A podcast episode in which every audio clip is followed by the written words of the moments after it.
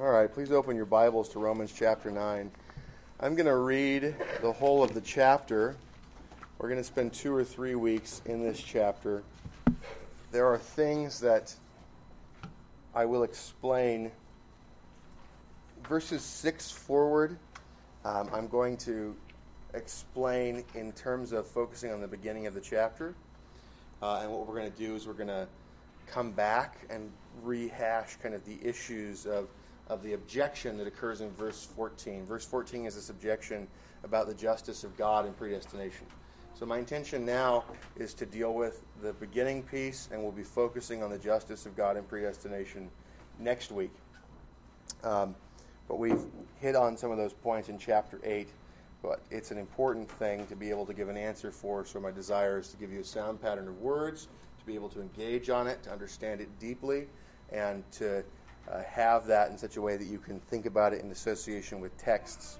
So let's read Romans chapter 9. All right. Romans 9, verse 1.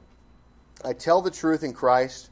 I am not lying. My conscience also bearing me witness in the Holy Spirit that I have great sorrow and continual grief in my heart. For I could wish that I myself were accursed from Christ for my brethren, my countrymen, according to the flesh, who are Israelites, to whom pertain the adoption, the glory, the covenants, the giving of the law, the service of God, and the promises, of whom are the fathers, and from whom, according to the flesh, Christ came, who is over all, the eternally blessed God. Amen. But it is not that the word of God has taken no effect. For they are not all Israel who are of Israel, nor are they all children, because they are the seed of Abraham. But in Isaac your seed shall be called. That is, those who are the children of the flesh. These are not the children of God, but the children of the promise are counted as the seed. For this is the word of promise. At this time I will come, and Sarah shall have a son. Not only this, but when Rebekah also had conceived by one man, even by our father Isaac, for the children not yet being born, nor having done any good or evil, that the purpose of God according to election might stand, not of works, but of him who calls, it was said to her, the older shall serve the younger.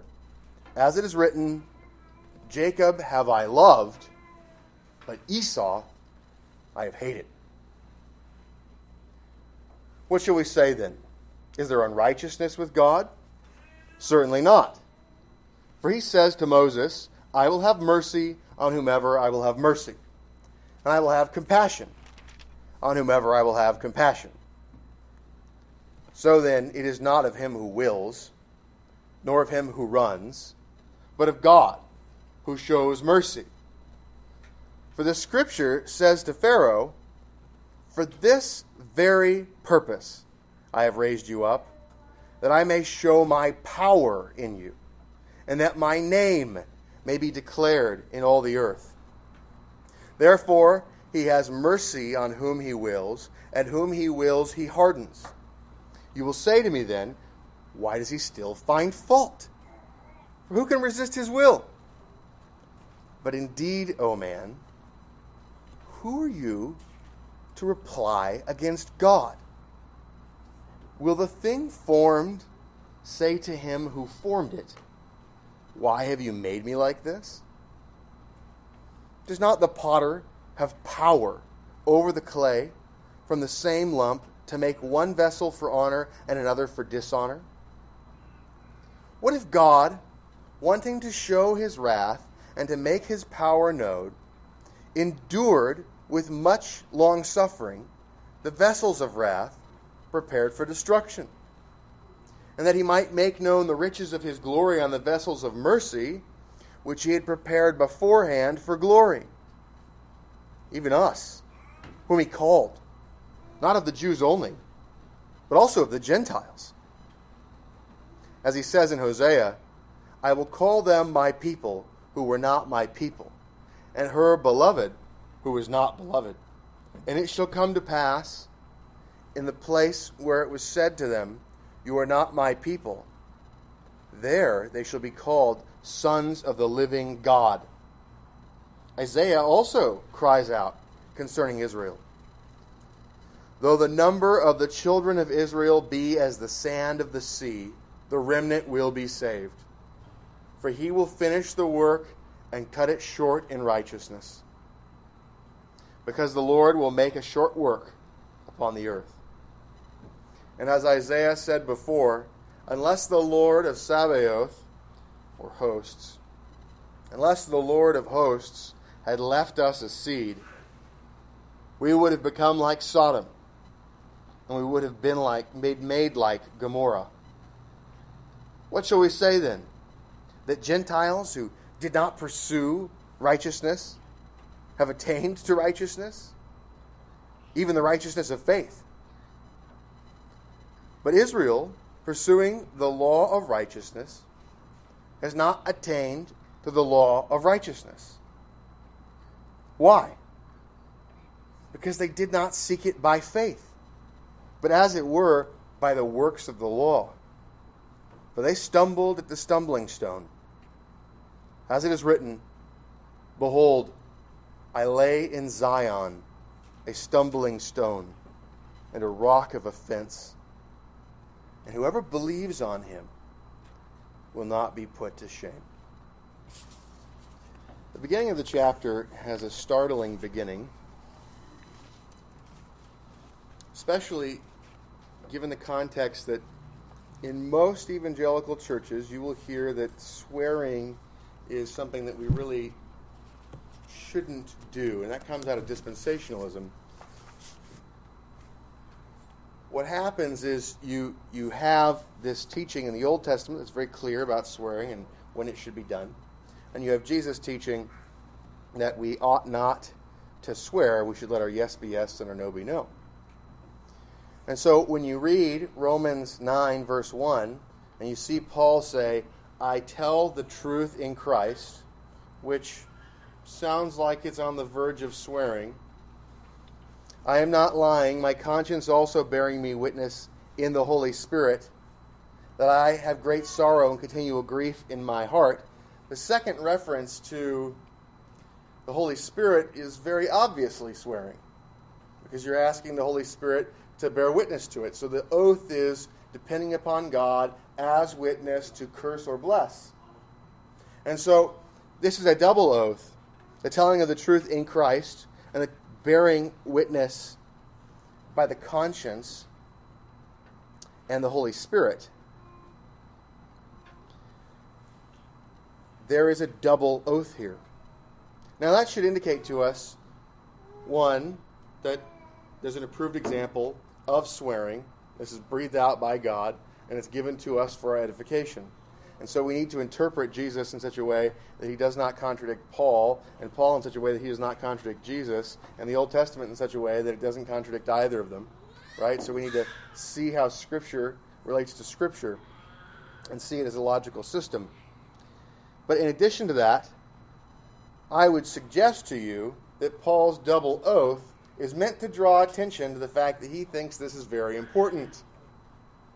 You, you, you give an oath for testimony about a public vow, right? You're, you're swearing to do something. So, public business, important business. And you also do it when you are giving testimony in a court. And so, what's being said, you're emphasizing the importance of what's said and the importance of truth telling. And so, Paul here is emphasizing the importance and the importance of his own concern to be taken as telling the truth. We also have an interesting uh, reality in this first verse that we have uh, exclusive categories that are contrasted with each other.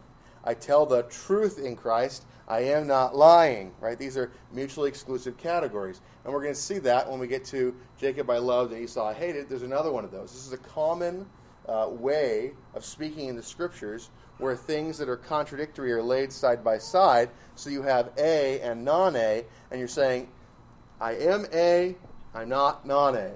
Or I am non A, I'm not A.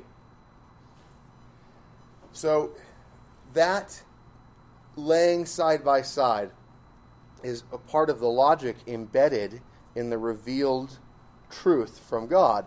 And we see logic itself as a, as a part of the system, that without logic you can't understand any language, and that the scriptures are designed so as to help us to set things beside each other and get clear distinction. So we have discernment.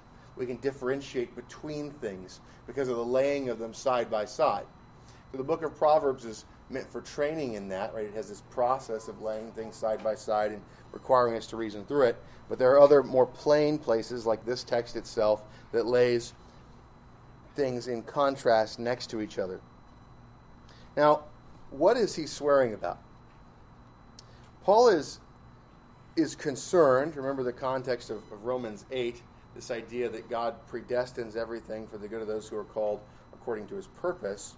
And what's happening here is okay, you're making the claim, Paul, there's a casting off of some Jews, and at the same time, you're trying to get us to believe the promises of God to be comforted in the midst of our suffering in this life. So, which is it, Paul? Does he keep his promises and we can be comforted, or does he not keep his promises and the Jews are being cast off and we get to be saved? Neither one's particularly great.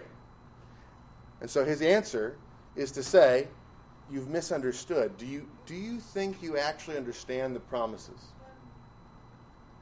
And this is a call back to examine what you have read before and to consider do you actually understand the promises that God gave to the Jews? Now, the church has done a really bad job at this because dispensationalism, again, the same sort of reading that would get you to believe that there's not going to be a continuation of commandments about oaths. That same belief system would have you believe that the promises given to the Jews are given to the Jews as distinct from the church. And so, if that happens, then Paul's answer here does not make sense. Paul's answer here, he's going to show us that we need to see the promises that were given to the Jews were promises, the promises given to Israel, given to Abraham. Uh, the, the, these promises are promises that were always for the elect of God.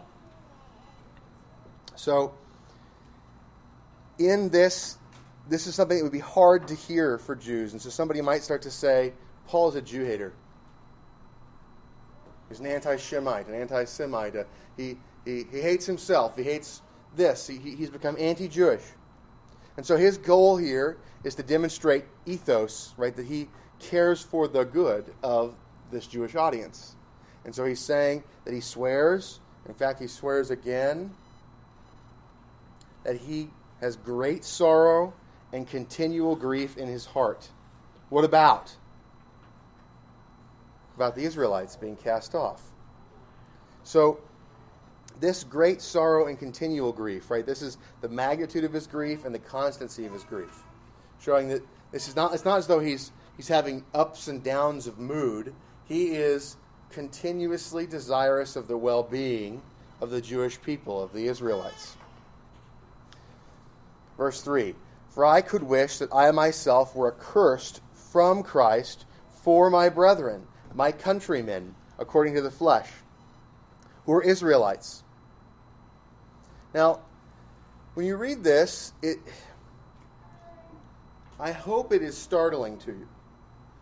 And the reason I hope it's startling is because being cut off from Christ, being accursed from Christ, right, that would be losing the very thing he just spent chapter 8 telling us to be comforted by that nothing can separate us from the love of Christ. Nothing can separate us from the knowledge of God that we have. Nothing can separate us from our possession of the good. And he seems to be willing to trade the good for something else, something lower. And so, is Paul here contradicting himself in that way? And there are multiple attempts to interpret this to avoid this very problem.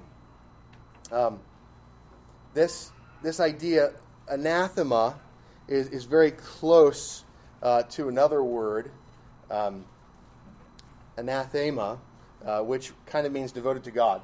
So some people say there's, there's an epsilon, the anathema, and maybe that a is actually a, and we can read it as anathema, which means devoted to God. Well, that's not something that you can really support from textual evidence. It's wishful thinking. And so, this desire to make it into another word, though convenient, seems to be a twisting of the scriptures.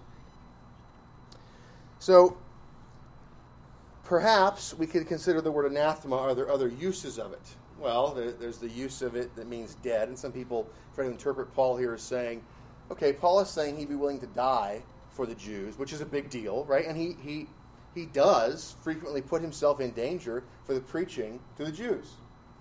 The Jews have beaten him and stoned him and, and tried to harm him in all sorts of ways, and so that seems to fit well here.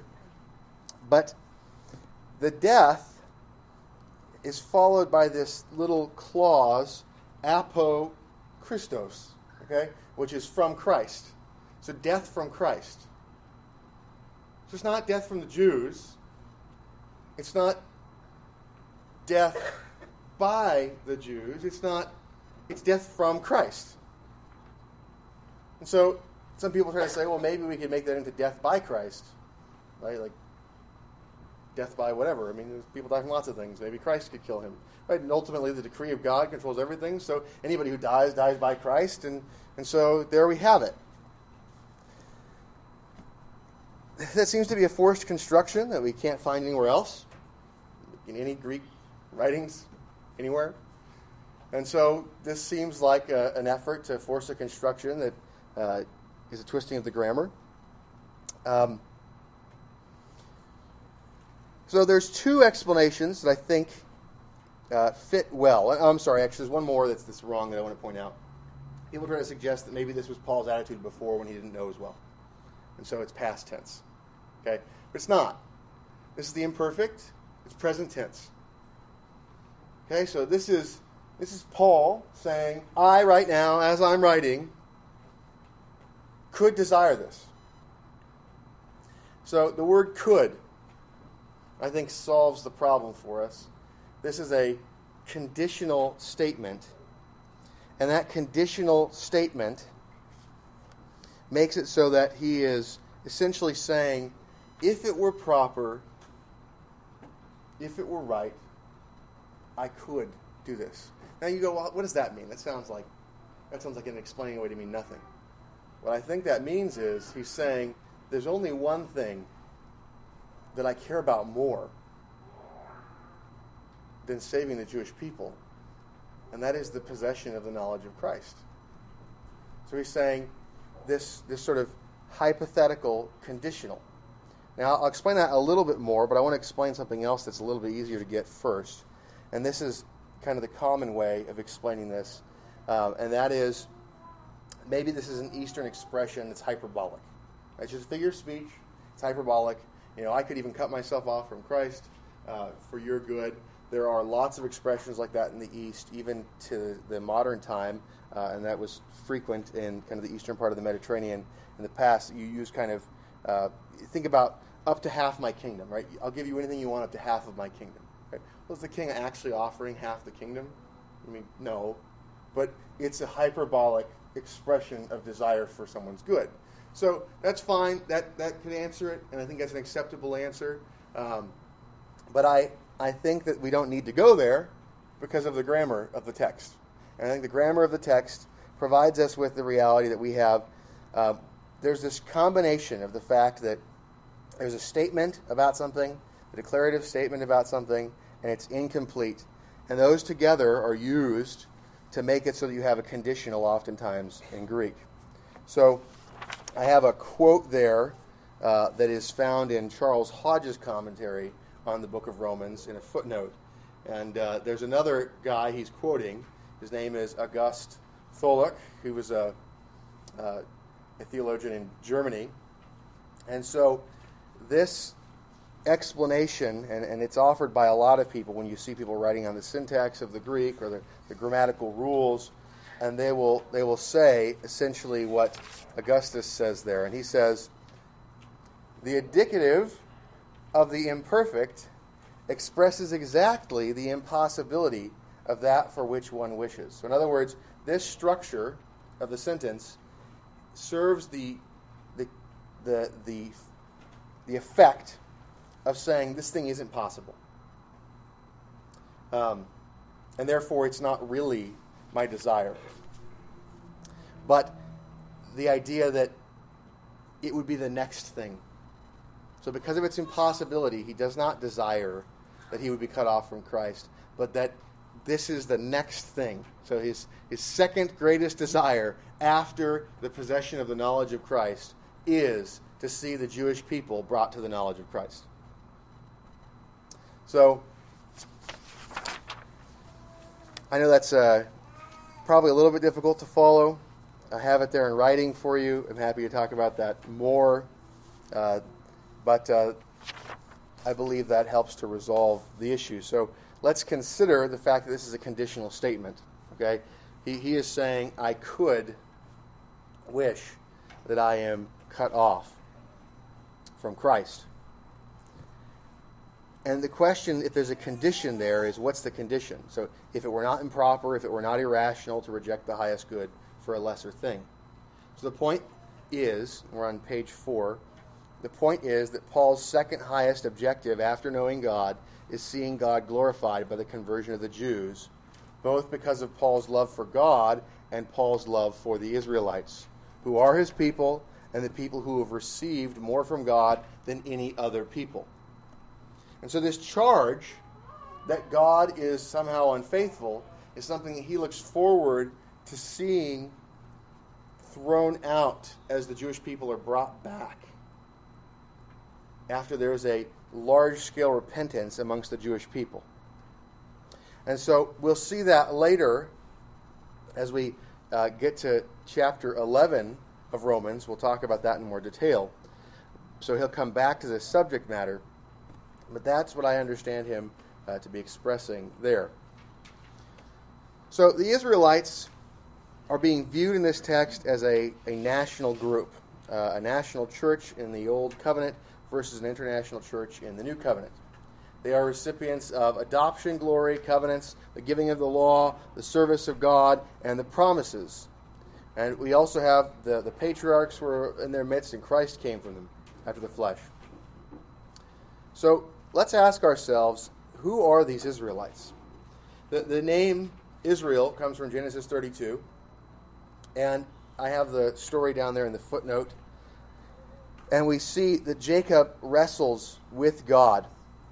And this name is given to him in that context. And, and the name, Israel, that's used to replace Jacob, means a prince with God, or one who strives against God, or uh, perhaps even rules with God, or strives with as opposed to against, fights with as opposed to against. Uh, and so, this idea of the vice regency of man, and in particular the restoration of that in a holy people, is there in the name. That these people are the ones who are princes with God. Think about the fact that we are prophet, priests, and kings in Christ, right? This royal priesthood. That is contained there in this name, Israel. And so the Israelites are with God as ones who rule or fight with God. And yet, so often there is a reality that there's a fighting, so it would seem, with God in the sense of being against Him. And even the story itself, the origin where Jacob is wrestling against God, he's not wrestling with God, you know, doing a double team thing against two other guys or whatever, right? He's, he's wrestling with this kind of appearance of God. And so that seems to be a wordplay, which you find often in Scripture, where something, the, the wrestling with God, looks like wrestling against, but the ambiguity is intentional, and it points to the idea that by wrestling against God and trying to get a blessing from God, that is in reality how we work together with God, seeking to get the blessing from God.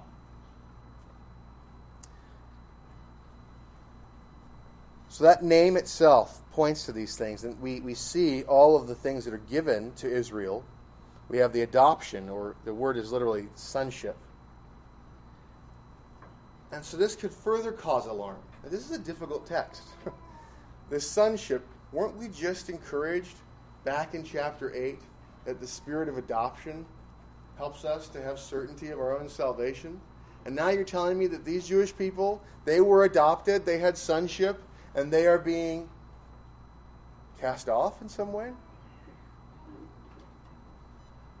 And so, what we're forced to deal with there is that there's two ways we have to deal with adoption there is the external, and there is the spirit of adoption with the internal.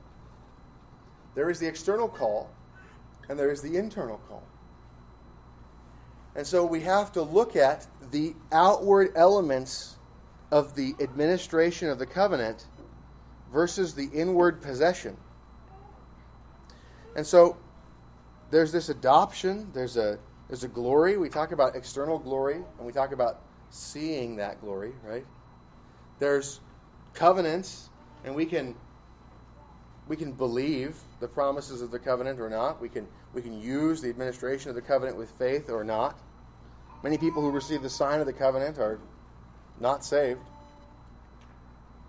And we can see from there that many people hear the law, even try to obey certain things outwardly in the law, yet are not saved. Do the service of God and, and hear the promises. And these are all glorious things. These things are glorious.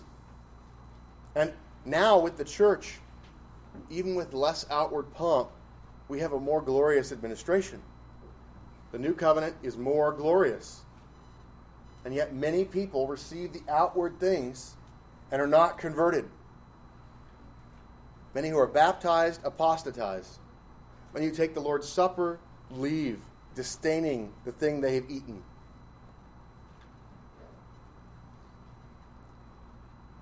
And so the same question could be asked about the new administration. Is this of no effect?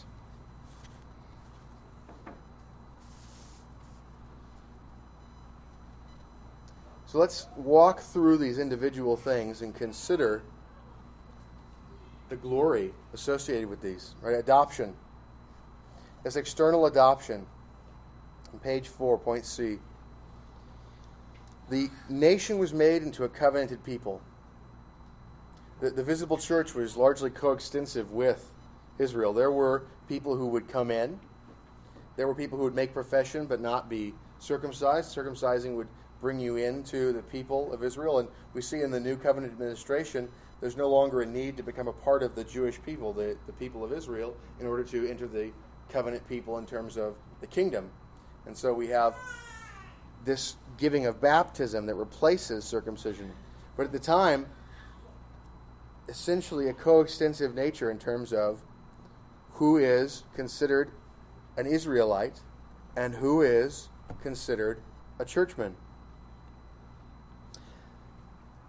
The outward glory that's given. Sometimes the interpretation is there's an adoption of glory. So you say, look, there's an adoption of glory as opposed to the internal adoption.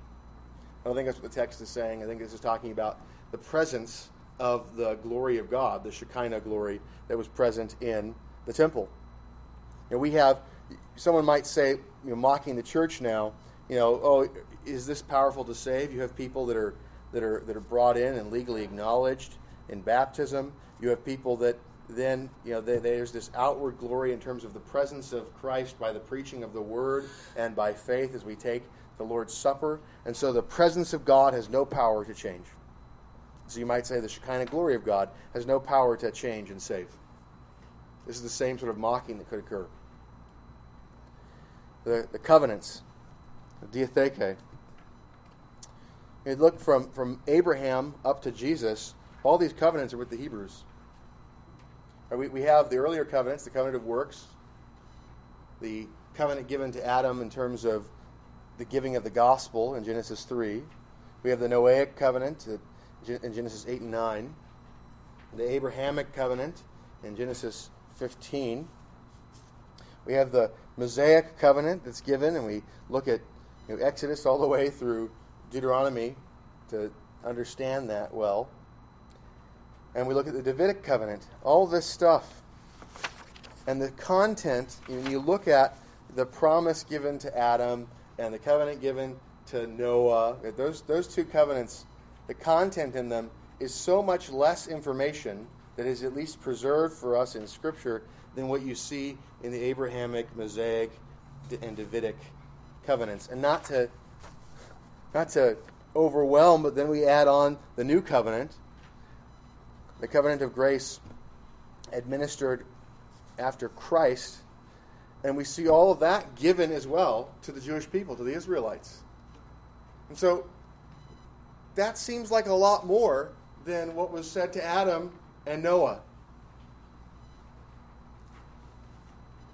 So the giving of the covenants overwhelmingly is given to this people, the Israelite people. And there's a breakdown of some of that content. The next thing, the giving of the law. Right, well, we see that law in, in the Mosaic covenant laid out in extraordinary detail. These are oracles of duty, the whole system of legislation given by God. And that made Israel a people with a far greater wisdom than the other nations. They were given good principles, but then ignored them in pride and conceit. Israel neglected thoughtful seeking of the meaning of things propounded in the law and inverted the order of things. So let, let, me give you an example of that. You might say, oh, look, all the seed of Abraham, that's, the, that's people that are saved. Well, Paul's explaining, look, you've, you've read the seed of Abraham as there's only one meaning for that. There are multiple meanings for that term.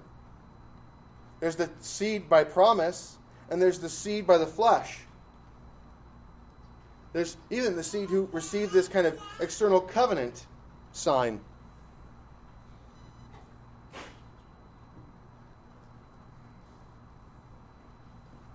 And so, understanding that terms have different meanings and trying to see what the meaning is should be obvious. But These people had the book of Proverbs.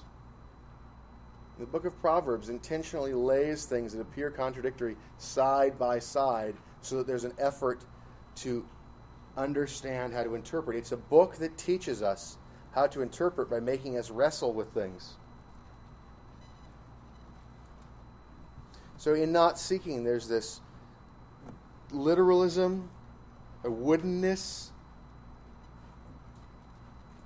And that literalism, that woodenness to reading, makes it so that they don't understand the promises.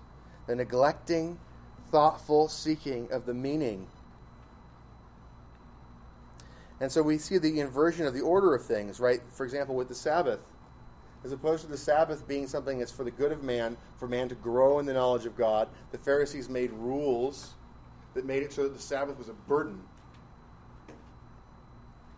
And by using these rules, they inverted the order and they ended up acting as though man was created for the Sabbath, so that man has to do all this work to serve the Sabbath, as opposed to the Sabbath being a tool to help man delight in the knowledge of God. So these things together increased blindness. You have the prophets coming, and there's an avoiding of the prophets, an avoiding of the correction that the prophets brought oftentimes. And this avoiding of correction was not always through avoiding hearing their words. It was through not thinking those things through well, this Pharisaic fideism, or a skepticism where there's a neglecting of things like the Sadducees, and a sort of pragmatic following from that. When the prophets come and push through that, the resistance often comes in a physical form, punishing of the prophets, killing them even. And then when the Lord Jesus Christ comes, there is a denying of the truth to the very face of truth. Christ, who is truth itself. He speaks truth, he does not lie, they deny him to his face. So the preaching of the law which Christ did so magnificently, right? He takes the law and he applies it to the heart. He, sa- he doesn't just say, yeah, you know, the law says don't commit adultery. It also says don't lust after a woman in your heart. The law says don't commit murder. It also says don't hate your neighbor in your heart, right? He magnified the understanding of the law by connecting the particular commandments, the sixth one for murder, the seventh for adultery, to the tenth commandment – right, about the inward attitude, saying, don't covet. And he's saying, look, let's take these things and compare the 10th commandment with the 6th or with the 7th and see how they help us to interpret our own inward thoughts and help us to see which thoughts are evil. The giving of the law.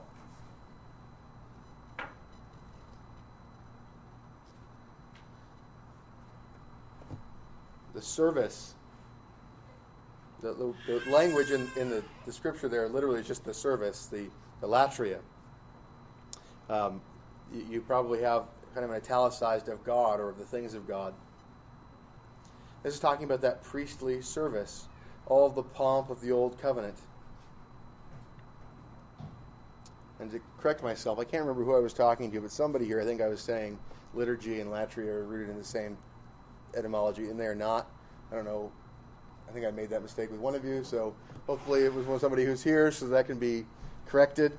Uh, they're not. Uh, so, but this idea that uh, latria, the service, we have the, the priestly service and all of its pomp, that was given. And so there's this outward glory in that service, and that's a part of the covenant that's given, the administration of the covenant.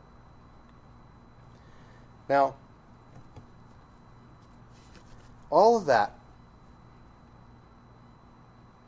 given to Israel as a distinct people. They're given the promises, the evangelia, the gospel, the oracles of redemption. We have the law, we have the, the, the worship, we have the gospel.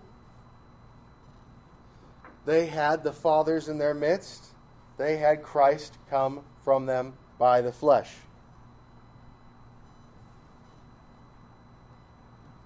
There is a fulfilling of all of God's promises to them. He, he's given these things, these were the things that are promised.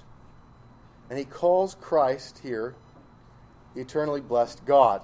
Now, we've seen the greatness of all the things that were given to the Israelites. But I want to take a side note here. I'm going to dance away from the main point for a second, so be patient with me.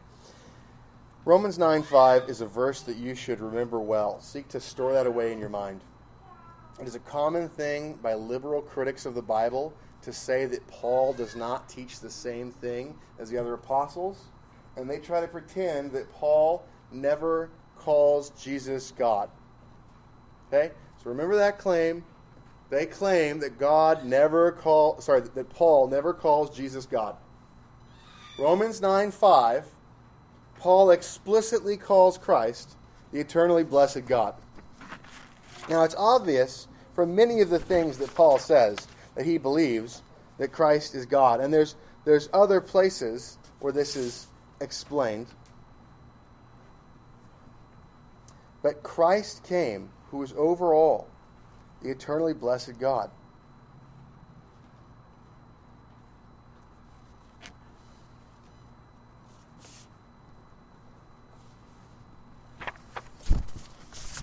So make note of that text. It's a good one to be able to show that these people have no idea what they're talking about. Now, they can try to say, they, they, they lie about lots of books not being written by Paul that are written by Paul. But Romans is not typically one that they will say was not written by Paul. And so it's always a nice trap to say, which books do you think were written by Paul? And then, because they think they've got you when they list out their special books that are not actually written by Paul, you take into Romans. And you say, okay, so you see that you don't actually know what you're talking about. That your understanding of the scriptures is minimal. And that you've rejected them without understanding them.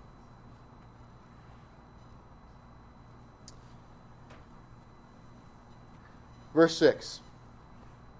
So we had all this list of stuff, all these great things that were given to Israel. Verse 6. But it is not that the word of God has taken no effect right? The promise and also all these oracles coming, it's not like there was, there was no effect. For they are not all Israel who are of Israel. So now we have the word Israel laid side by side. And the question is, how do we take the word Israel? There's multiple senses for the word. Nor are they all children, because they are the seed of Abraham. What? How does that work? Aren't, aren't the seed the children? And so there's different kinds of children, different kinds of seed. His point is not that when you see the word children, that you need to have a, a, a special reading for that particular term, and when you see the term seed, you need to have a special reading for that term. His point is these terms are used synonymously, and rightly so. And the question is, what kind of children, what kind of seed? So that was sons. Okay, there's three terms here in the Greek. There's a term for son, there's a term for children, there's a term for seed. Those are all there in the text. And they're being used interchangeably.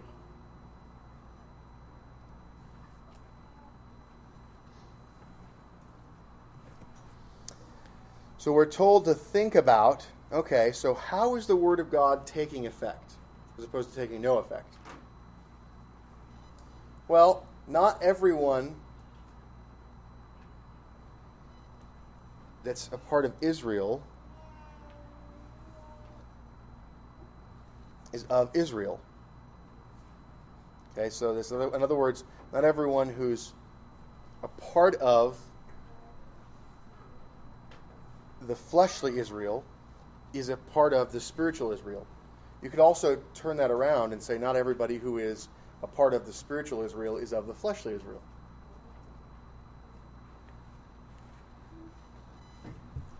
Nor are they all children because they are the seed of Abraham. But in Isaac your seed shall be called. Now remember, there's Isaac and Ishmael. Isaac is the one through whom the promises continue down. Ishmael receives circumcision at age 13. It was probably more memorable, memorable for him than Isaac's was for him. And yet, the promise descends through Isaac.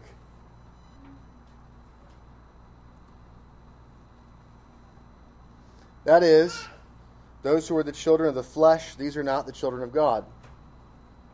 So, what Paul is doing is he's interpreting for us in Isaac, your seed shall be called. He's saying that means those who are the children of the flesh, these are not the children of God. There's not an equality between those two categories. Not every child of the flesh is the child of God, of Abraham, but rather some of the children of his flesh, specifically the ones of promise, are the children of God. But the children of the promise are counted as the seed. Now, earlier on in Romans 4 and Romans 3, Paul helped us to see how we can be children of promise by believing the promise. And so, it's not just that not all Jews are saved, physical Jews, descendants of Israel but also some who are outside of Israel are saved. so both of those things are being put forward for us, and we're starting to, he's trying to show how this is always what was taught. Verse 9 For this is the word of promise. At this time I will come, and Sarah shall have a son. So believing that the line would continue to the Messiah is the word to be believed.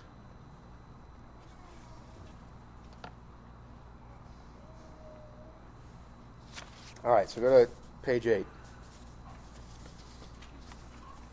And not only this, but when Rebekah also had conceived by one man, even by our father Isaac. Okay, so we have Abraham and Sarah, we have Ishmael from Hag- we have Ishmael from Hagar, and we have Isaac from Sarah, and we're showing how the promise in terms of the covenant descending and, and the establishing of the covenant is through Isaac.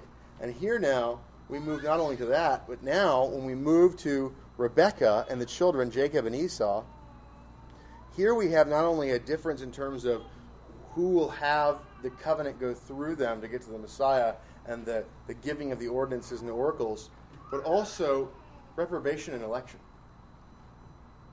Ishmael is said to have been blessed.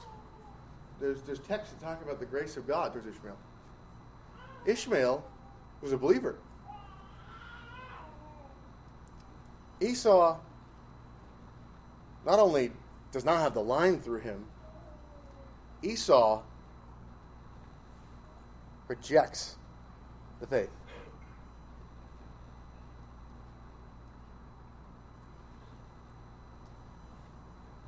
Verse 10 Not only this, but when Rebekah also had conceived by one man, even by our father Isaac, for the children not yet being born, nor having done any good or evil, that the purpose of God according to election might stand, not of works, but of him who calls, it was said to her, The older shall serve the younger. As it is written, Jacob I have loved, but Esau I have hated. So, my intention this week, I'm going to walk through this, and my goal is to leave with you the desire to work through, to a greater extent, how we deal with this in relation to the justice of God. So I'm going to lay the truth out there and not give an explanation of the justice of God in doing so today. These people were not born Jacob and Esau. So you're telling me that God hated someone before he was un- before he was even born? It's the doctrine of unconditional election and reprobation. The text says, not having done any good or evil. So you're telling me that God hated someone before he did any evil, before that person did any evil? It's the doctrine of unconditional election and reprobation. It's so that the purpose of God according to election might stand. The purpose of God according to election that God chose someone without regard to personal merit. This is unconditional election and reprobation. It's not of works, it's, it's of him who calls. God chose someone without regard to personal merit. This is unconditional election and reprobation. The older shall serve the younger. This is an inversion of the natural and legal order of things. The inheritance rights, this is being planned to be taken away. And so this is God doing something that's meant to be offensive, especially to people from the time of the writing of both the Old Testament and the New Testament. Jacob have I loved, but Esau have I hated. Now we've just been, right? Stick with me, friends. We've we've just been comparing how terms side by side that, that are mutually exclusive help us to see categories more clearly. And we've seen how even even when terms are are laid side by side uh, that are the same, we have to figure out how to differentiate them because they might be used in different senses here. Now, this one I think is pretty easy for us. Jacob have I loved, but Esau have I hated. And the Apostle Paul seems to be using them to refer to the same sort of thing, the attitude of God, because he's talking about the treating of Jacob differently from Esau. We're not transitioning to one kind of love versus another kind of love. Some people will translate this and they'll say, Jacob have I loved, but Esau have I loved less. Ever heard that? Other one? You go back and read where this is taken out of, Malachi. It doesn't seem, when you start to read the curses that are given to Esau there, that it means loved less. Seems like it means hated. So, posit one God does not love everyone. At least Esau, he seems to have hated. Posit two, God does not hate everyone. At least Jacob he seems to have loved. Everyone is someone whom God either hates or loves. The fear of the Lord is the beginning of wisdom, and so, you know, hopefully this makes you terrified of God. Love and hatred are mutually exclusive categories. God does not have contradictory attitudes or desires. Grace is not common, universal, it's not for everybody. Grace is particular. Now, one of the common explanations here is the doctrine of common grace. I would suggest to you that if grace is common, then grace is not the effectual cause of salvation. Grace is particular. Grace is, is not grace is the attitude of favor in the mind of God towards an object that doesn't deserve it, and in fact, it deserves the opposite. And so, if grace is common, and everyone is saved. Grace is not common. And there are not lesser forms of love in the mind of God. God God's love is his desire for the well-being of the object. Now, I will deal with this in detail next time, as the Apostle Paul does But we are told by God, Jacob have I loved, but Esau have I hated. Comments, questions, objections from voting members and men with floor rights? All right. Then um, let's open up our, let's pray. Father, we thank you for your word. We thank you that you have laid out things in the text to make it so it's easy for us to see some things and other parts are more difficult. We ask that you would give us clarity of thought to understand your word. And we ask that you would help us to see your word as a system, that the system of truth would be something we more and more understand, see in its whole, and see the details filling it out. I ask that you would cause us to be focused on your glory and to understand the book that you have given to us as a book for your glory. We thank you that your promises are not of zero effect, but rather that you have saved those who are of Israel. You have saved the elect and not saved everyone who is of the flesh from Israel. We thank you that you have saved us, that we are not often, many of us here are not of the flesh coming from Israel. Father, we thank you that you will bring nations to submit to your Son. We ask that you would do all this for your glory. Amen.